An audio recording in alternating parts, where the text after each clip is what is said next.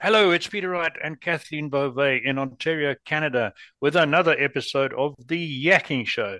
This is the show that aims to bring you a wider range of actionable business ideas and tips than you'll find practically anywhere else in one place on the internet. And we do that by bringing you interesting guests, and today's guest is no exception. But first, let's introduce co host Kathleen Beauvais from Waterloo, Ontario. Hi, Kathleen, take it away. thank you so much, Peter, and thank you also very much for tuning in today. We are so honored and privileged to have Dr. Kristen Eccleston with us today. And, and I can't wait to delve into this topic. But she is an award winning education consultant, keynote speaker. She's a published author and a corporate and mental uh, um, corporate mental health thought leader. And today she'll be talking to us about neurodiversity in the workplace. Kristen, welcome. How are you today? I'm doing great. And thank you for such a lovely and warm welcome. I truly appreciate that. You have an exceptional background. Can you tell our audience a little bit about yourself and what led you to start your own consultancy? That is a, a, really good question. And it's a long story, but so I'll try not to go too long winded with it. But I, uh, I started as a special education teacher um, many years ago. I loved being a special education teacher um, after years of working with different populations of students, I ended up getting just kind of the universal lining and having an opportunity to create a new special education program in the district I taught in. And I was really focused on mental health at the time. And this was about eight years ago. So before the pandemic, before we mm-hmm. knew there was this huge crisis on our hands, I kind of felt like something was bubbling. And I had a very supportive uh, administrative staff behind me and I created a program specifically for students with with mental health needs, and and it was very successful. I had amazing staff who worked with me. Um, I could not have done it without them, and so I decided I was going to go back and get my doctorate because I really wanted to have a better understanding of why there were so many students with mental health needs, what was happening that we were missing so many students with mental health needs until it got to a critical point of them either not wanting to come to school anymore, hospitalizations. And it just so happened that during that period of time that I was getting my doctorate.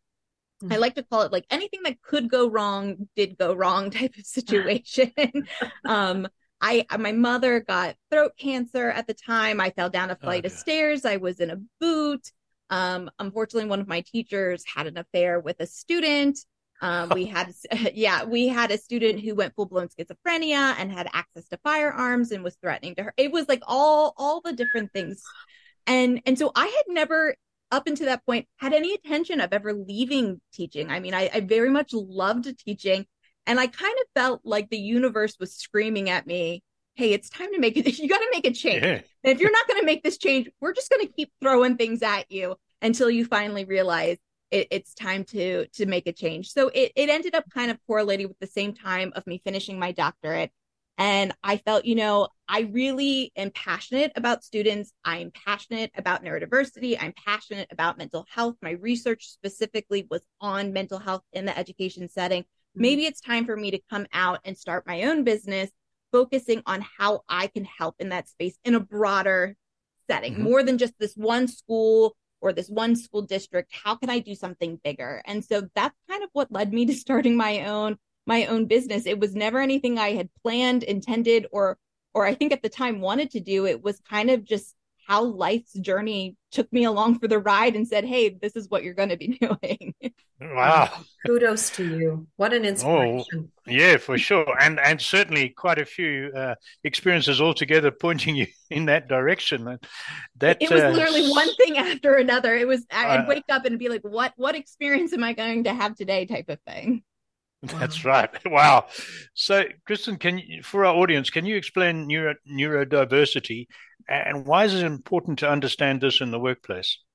Absolutely. So, I think neurodiversity is becoming one of those terms that we're hearing all the time, but we're not necessarily sure what does that mean. Mm-hmm. And so, neurodiversity is is an all encompassing term for individuals who have ADHD, uh, autism, sensory processing okay. disorder, auditory processing disorder, dyslexia, dyscalculia, all of those things are considered being neurodiverse. So your brain just sees mm-hmm. the world, takes in the world, processes it differently. So it's just an all encompassing term.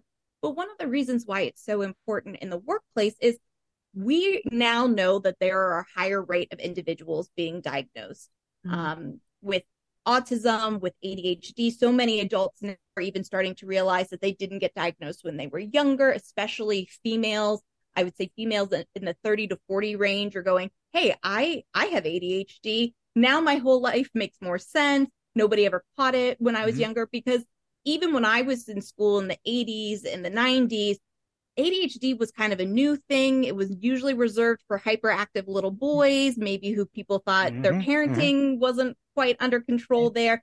But we now know that a lot of little girls were like your daydreamers or the ones who were easily distracted or asked a lot of different questions. And and, and we've realized about 70% of the population probably is more neurodiverse than we ever realized. And it's important in the workplace because we don't necessarily, just like in education, account for people's brain being a little bit different, mm-hmm. seeing the world a little bit differently. And I think we've we've all heard of these terminologies that have been coming up recently about quiet quitting or acting your wage or you know not being satisfied at work. And I think a lot of that has to do with we now have a an understanding better about how our brain works, but the corporate setting, just like the education setting, hasn't really changed. No. hasn't really um, mm-hmm. updated what I like to call operating procedures at all to really encompass how these individuals work. And you have so many, I, I'll say they're cons. There's cons to having ADHD or autism. You know, maybe your time management isn't always the best. You maybe walk in a little bit late, or maybe you're a little disorganized, but we don't put enough emphasis on some of the really positive things too. People who are ADHD are usually highly creative, highly intelligent, uh, work right under pressure, um, are definitely people you want to have in a crisis situation. And instead of mm-hmm. focusing mm-hmm. on those things, we tend to put the emphasis on the negative. And I think that's why you're seeing a lot of high job turnover, people not being satisfied at work, um, this whole concept of acting your wage. Um, I also think people don't realize when you hire someone and within six months, if they leave, you didn't really get your money's worth out of that person. And, and companies can lose up to million, I think it's $1.5 million within a three year time span if you're constantly having to replace the same staff mm-hmm. over right. and over again. And so if you can start incorporating ways to be what I'd like to call a little bit more neurodiverse friendly and trying to understand how that brain works, what their needs are, then you're going to have individuals who feel more engaged, more empowered, more valued in that workplace and then are more likely to stick around for an extended period of time. Interesting. Sorry, sorry, Kathleen, can I jump in with some another Certainly. question for Kristen here? Mm-hmm. So, Kristen, as you can see, I'm I'm an old guy. I left school in the, uh, end of the '60s, so started in the corporate world uh, in the '70s, and then had my own business for a long time. This was neurodiversity. Uh, all the isms and the acronyms were unheard of then right? You you did have who were, retarded to use the, but they were a very small minority. We had kids who were slow learners, and and dyslexia was from if I remember from my school days was just starting to be diagnosed. But most kids coped well in school, relatively well in school, and in the work environment. So that's the background. So from my experience. So my question to you is is the problems associated with neurodiversity getting worse, or is the nature of work and the pressures of the workplace making these differences more apparent?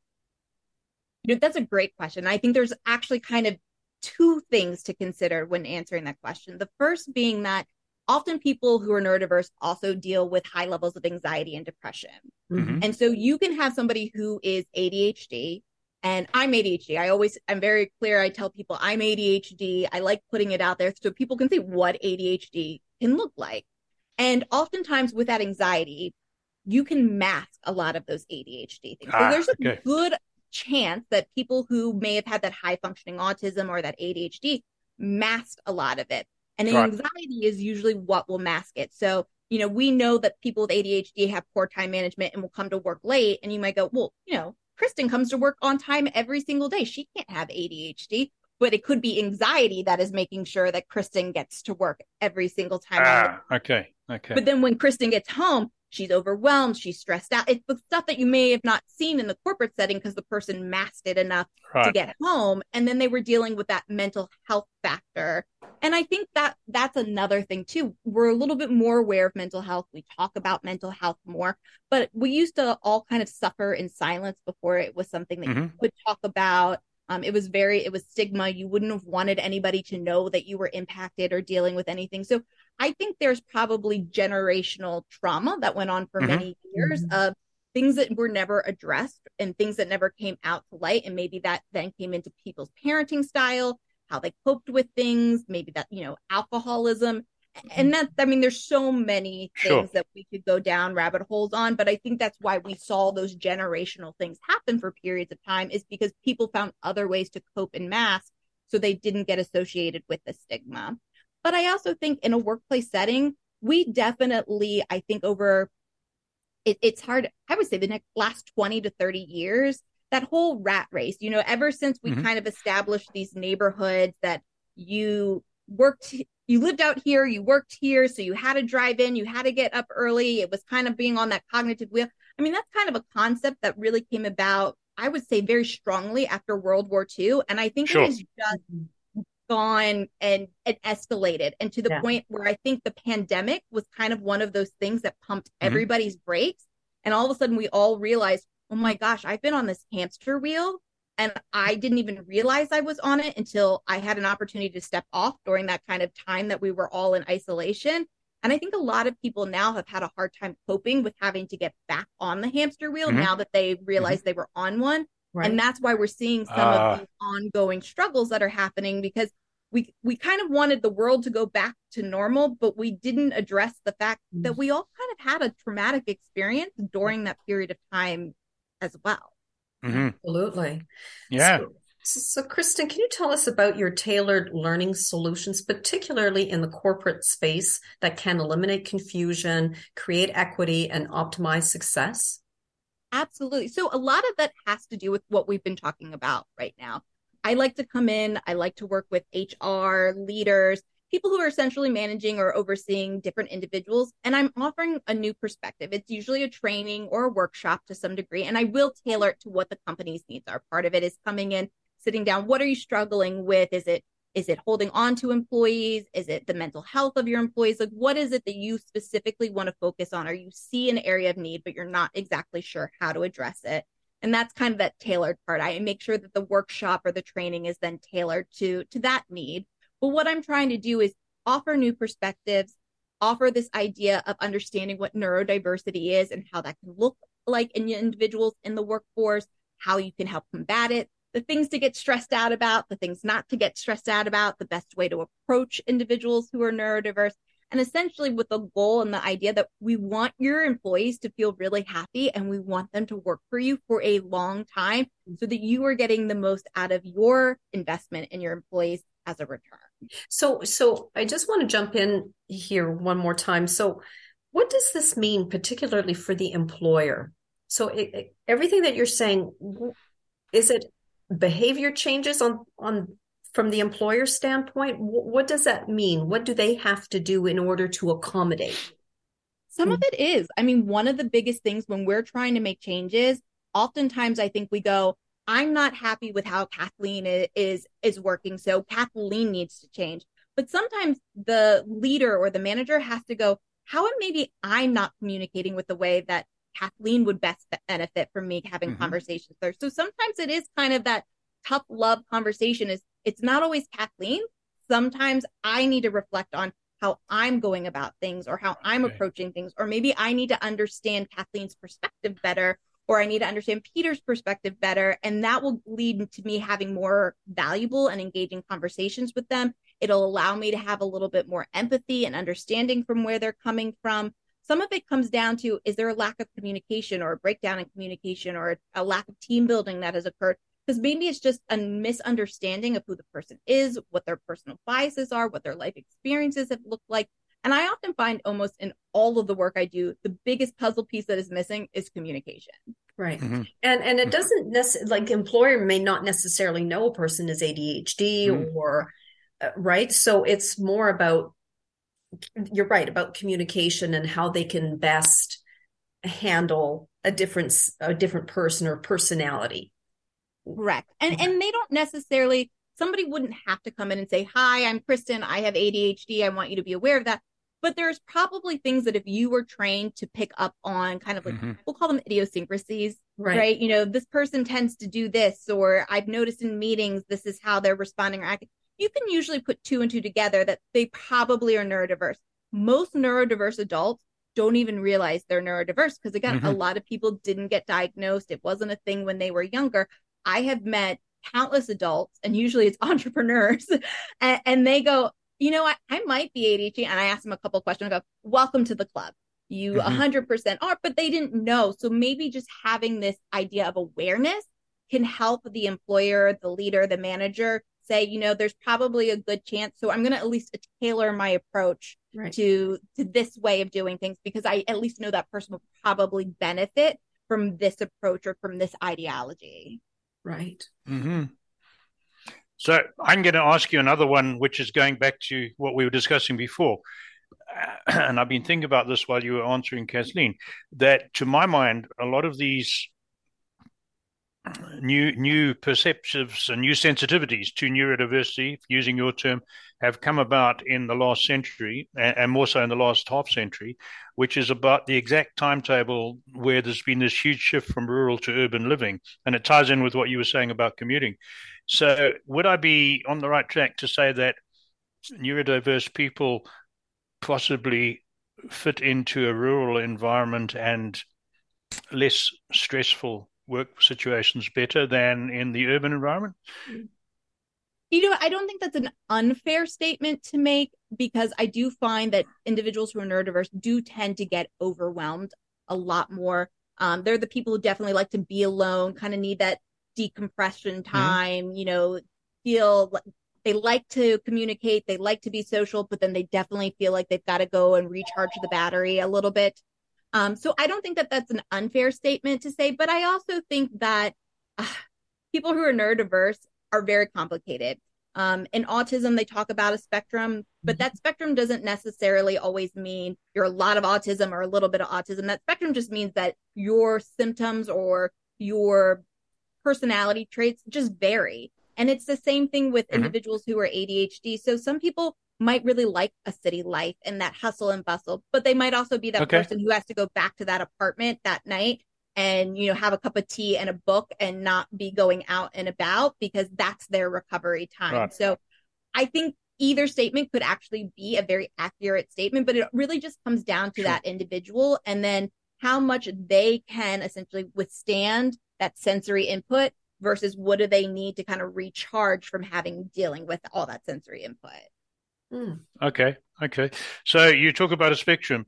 I'm going to throw in a controversial one. My belief is that all of us are on a spectrum and we move along that spectrum uh, depending on stresses, nurture, nature, and the whole deal. And that at times we could be easily diagnosed with something, and at other times we could be considered normal. So, is is that a fair statement as well?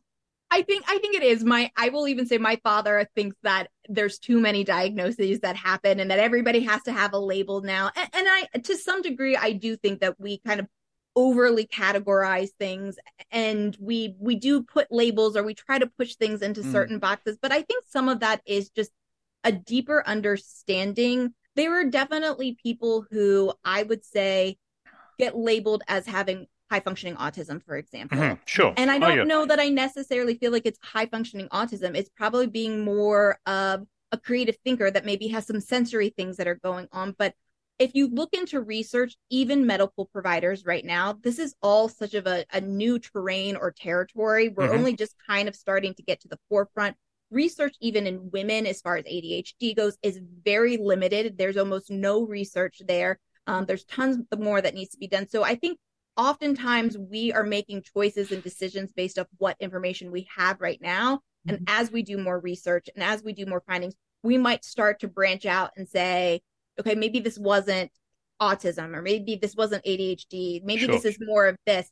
So I think we are still working in a field that is kind of newer. It, all the information hasn't been found yet. And I think as we go on, I don't think neurodiversity is going to go anywhere. I think there's definitely always going to be a diagnosis associated with it, but there's definitely sure. a lot more research that needs to be done. to understand what is somebody who is neurotypical versus somebody who is neurodiverse. And even within that neurodiverse category what does that actually mean? Right. Sure. Yeah. So so let's go back to you for the moment. You've you've got two big highlights in your career. You've achieved uh, you've been uh, nominated by I don't know if you say WOM or WOM Lead Magazine. Uh, you got a title there, and you participated in season five of The Blocks, which uh, I don't watch satellite TV or, or network TV. So, um, but I understand it's it's quite a prestigious thing to be in in there. So, tell our audience about that. I was very fortunate um, to be nominated within a women's lead magazine as an entrepreneur, essentially to watch in, in the upcoming year.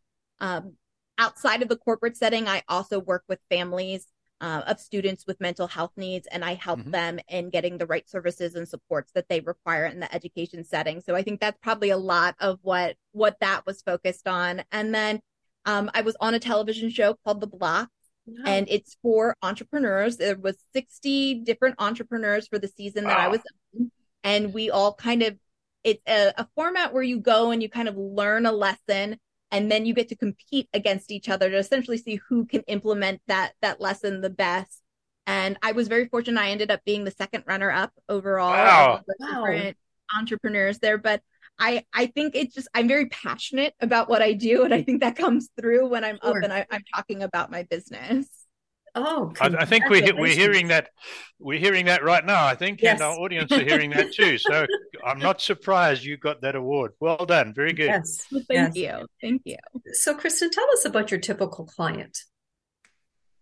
So I have about I would say about three different categories of clients. So mm-hmm. my first category of client is those families that I mentioned. So these are families who typically have students who are young elementary all the way through high school students and they are either feeling like they're not getting the support or services that they need at school. Maybe the child is school avoidant and is not going to school, and the family is trying to figure out how can we re-engage them in getting back into school. But I am essentially using my special education teacher background and my knowledge of mind, brain, and teaching to support this family in getting the support and service they need for their child to be successful in the education setting. So that involves me going to meetings uh, with the parents and the school system and, and ensuring that essentially the laws are also being upheld and the child is getting the support they need.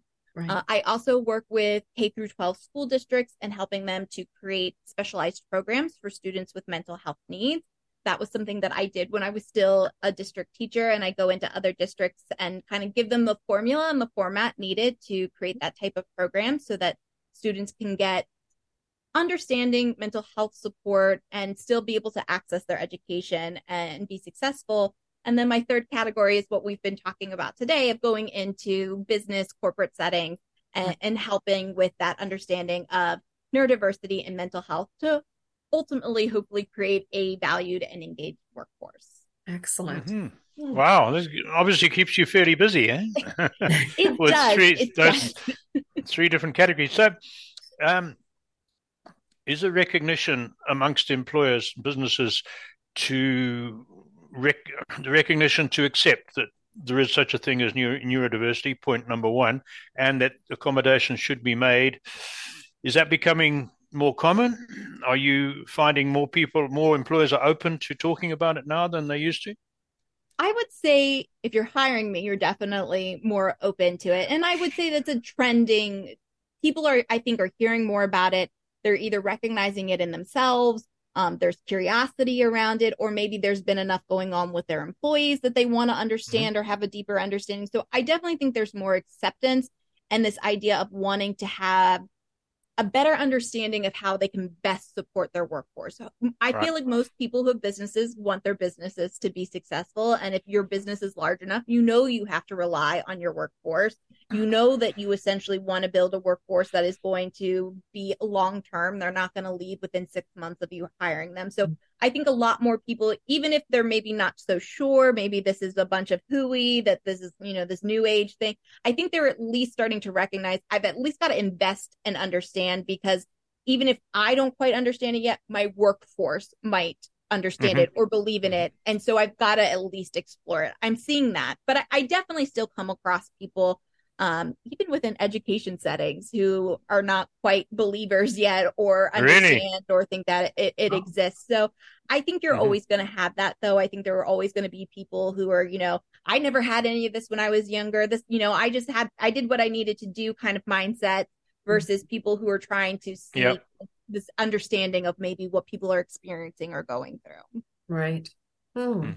But you you mentioned something earlier, the high cost of replacing employees, and that alone should be a huge driver for businesses. Exactly. Uh, and what we're we're seeing in Canada, I don't know if it's the same in the states, but we we're seeing despite um, high unemployment and job losses because of the shutdown, a lot of service industries cannot get staff. You know, when when you drive into town, virtually every coffee shop and drive-through is saying we're hiring, and some of them have got notices saying, "Please be patient, we can't get enough staff." So that's Same how thing here in the desperate. Yeah, same thing. That's how desperate some some sectors are to keep employees. So this can only be good. Back to you, Kathleen. Sorry. So, Kristen, when you get called by a client, what are the first steps you take to advance mental health and neurodiversity in the corporate setting?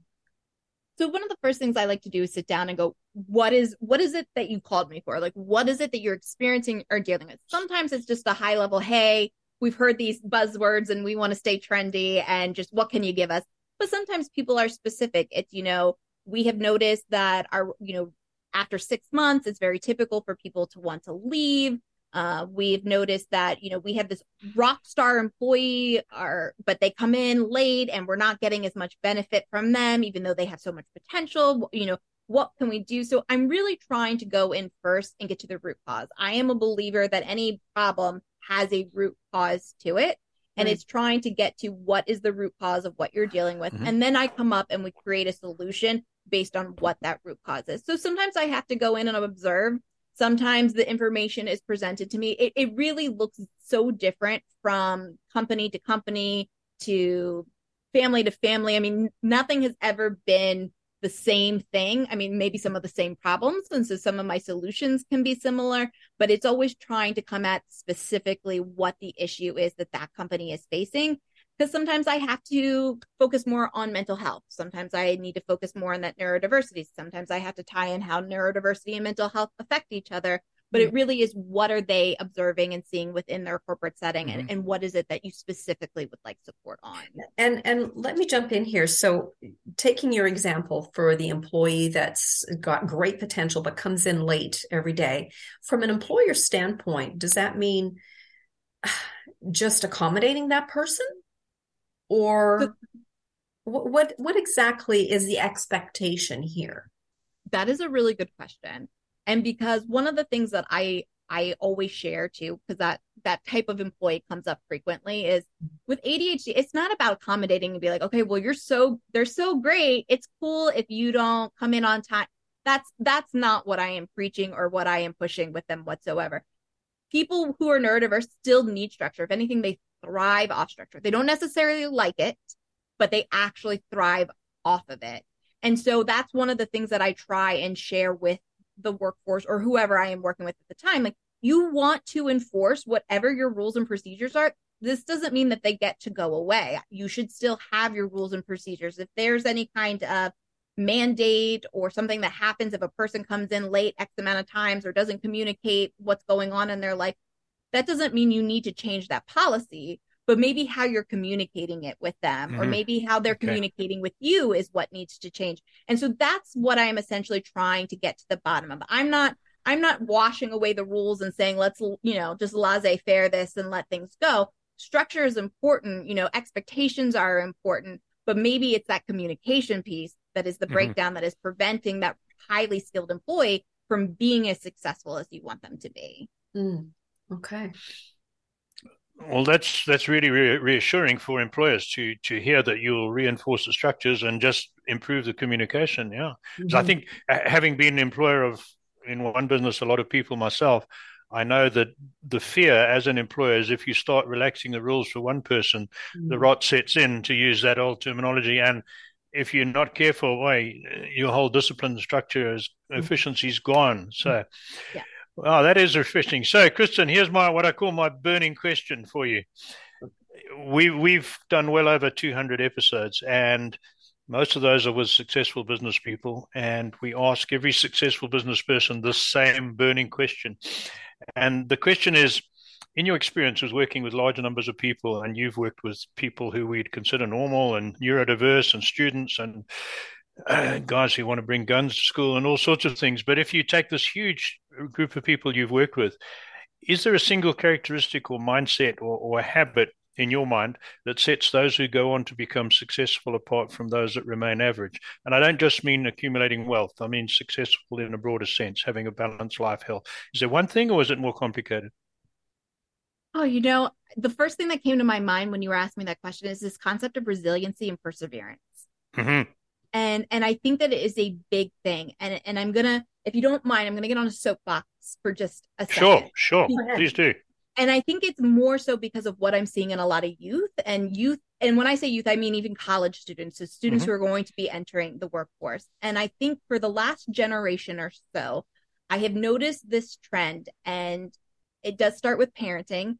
And I will say this before anyone gets angry with me. I do think it comes from a place of love. I am a parent myself. So I think parents are always coming from a place of love. And when your child hurts, you hurt and you want to stop that mm-hmm. hurt in your child. But what I've noticed in parents is that instead of allowing your child to sit with frustration, to sit with hurt, to sit with having to deal with anything that they didn't like or wasn't, you know, something that made them happy, we've always been we're trying to swoop in and we're trying to fix it mm. we're trying to swoop it and you don't you don't like this teacher at school i'm going to call up that school and i'm going to get you pulled out of that class um, you didn't get an award that i think you should have won i'm going to call somebody up and i'm going to we're constantly trying to save our children from having to deal mm-hmm. with these you know these prickly feelings feelings that we all we've all mm-hmm. had them at some point in our life or we all had them when we were children you know those feelings of being disappointed not getting picked not making a team whatever it might be mm-hmm. and it hurts it stings it doesn't feel great and i think the last couple generations of parents have you know what for whatever reason those feelings have stuck out very strongly in their mind and they've worked really hard to try and prevent that for their children having to to feel that and i get it it comes from a place of love so i'm not pointing mm-hmm. fingers or getting angry with anyone but what ends up happening is you end up with children who are now young adults adults who don't have that perseverance mm-hmm. who don't have that mm-hmm. resiliency as soon as something becomes uncomfortable or it gets tough, it's just, I'm going to quit. I'm going to wash my hands. I'm not going to deal with it. And sometimes it can even result in long term consequences of people who um, have a breakup and they don't know how to deal with it. And then it mm-hmm. ends up in, in a suicidal ideation, is, is how I'll phrase it. And I think it's because that perseverance and that resiliency hasn't been instilled. And so I think people who go on to achieve great things, people who are successful and mm-hmm. can push are the people who can sit with those uncomfortable feelings and then pull up their bootstraps and push through it and go, but I'm going to keep pushing and I'm going to go on to the next mm-hmm. thing. This is a failure. That's okay. There was a learning lesson to get out of this. I now know not how to do something. And now I'm going to go and do it a different way, but I'm going to keep going but I think as long as we prevent our children from ever having to deal with those feelings of discomfort, we're going to be taking away their ability to essentially hone or develop those skills. And that's what's going mm-hmm. to prevent them in the future right. as adults from being able to push through and find that long term success. No, very good. Very good. That's, Thank you for that. Thank you. and, you know, we are um, out of time, but oh my gosh, what a privilege to have had you on the show today. But first, uh, before I let you go, uh, how do people contact you? Absolutely. So, anyone would like to reach out, my website is the easiest way to do that. You can get my social media, my email address, everything there. And that is from www.theneurodiverseteacher.com. Put that on. Thank you for that, Kristen. And for our audio listeners, that will be in the description wherever you listen to this on all the main channels. Thank you. And thanks so much uh, for having me. You're welcome. Back to Kathleen to round it off. Well, thank you all so very much for tuning in to our show again. We so appreciate you. And if anyone is interested in being a guest on our show, please visit us at theyakkingshow.com. All you need to do is click on the contacts tab where you will find a short application form. And we look forward to hearing from you. Also, if there's any topics that are of interest to you, please let us know in the comments as we have access to a great number of wonderful experts on this show. So until next time, Take care, everyone. Bye bye. Goodbye.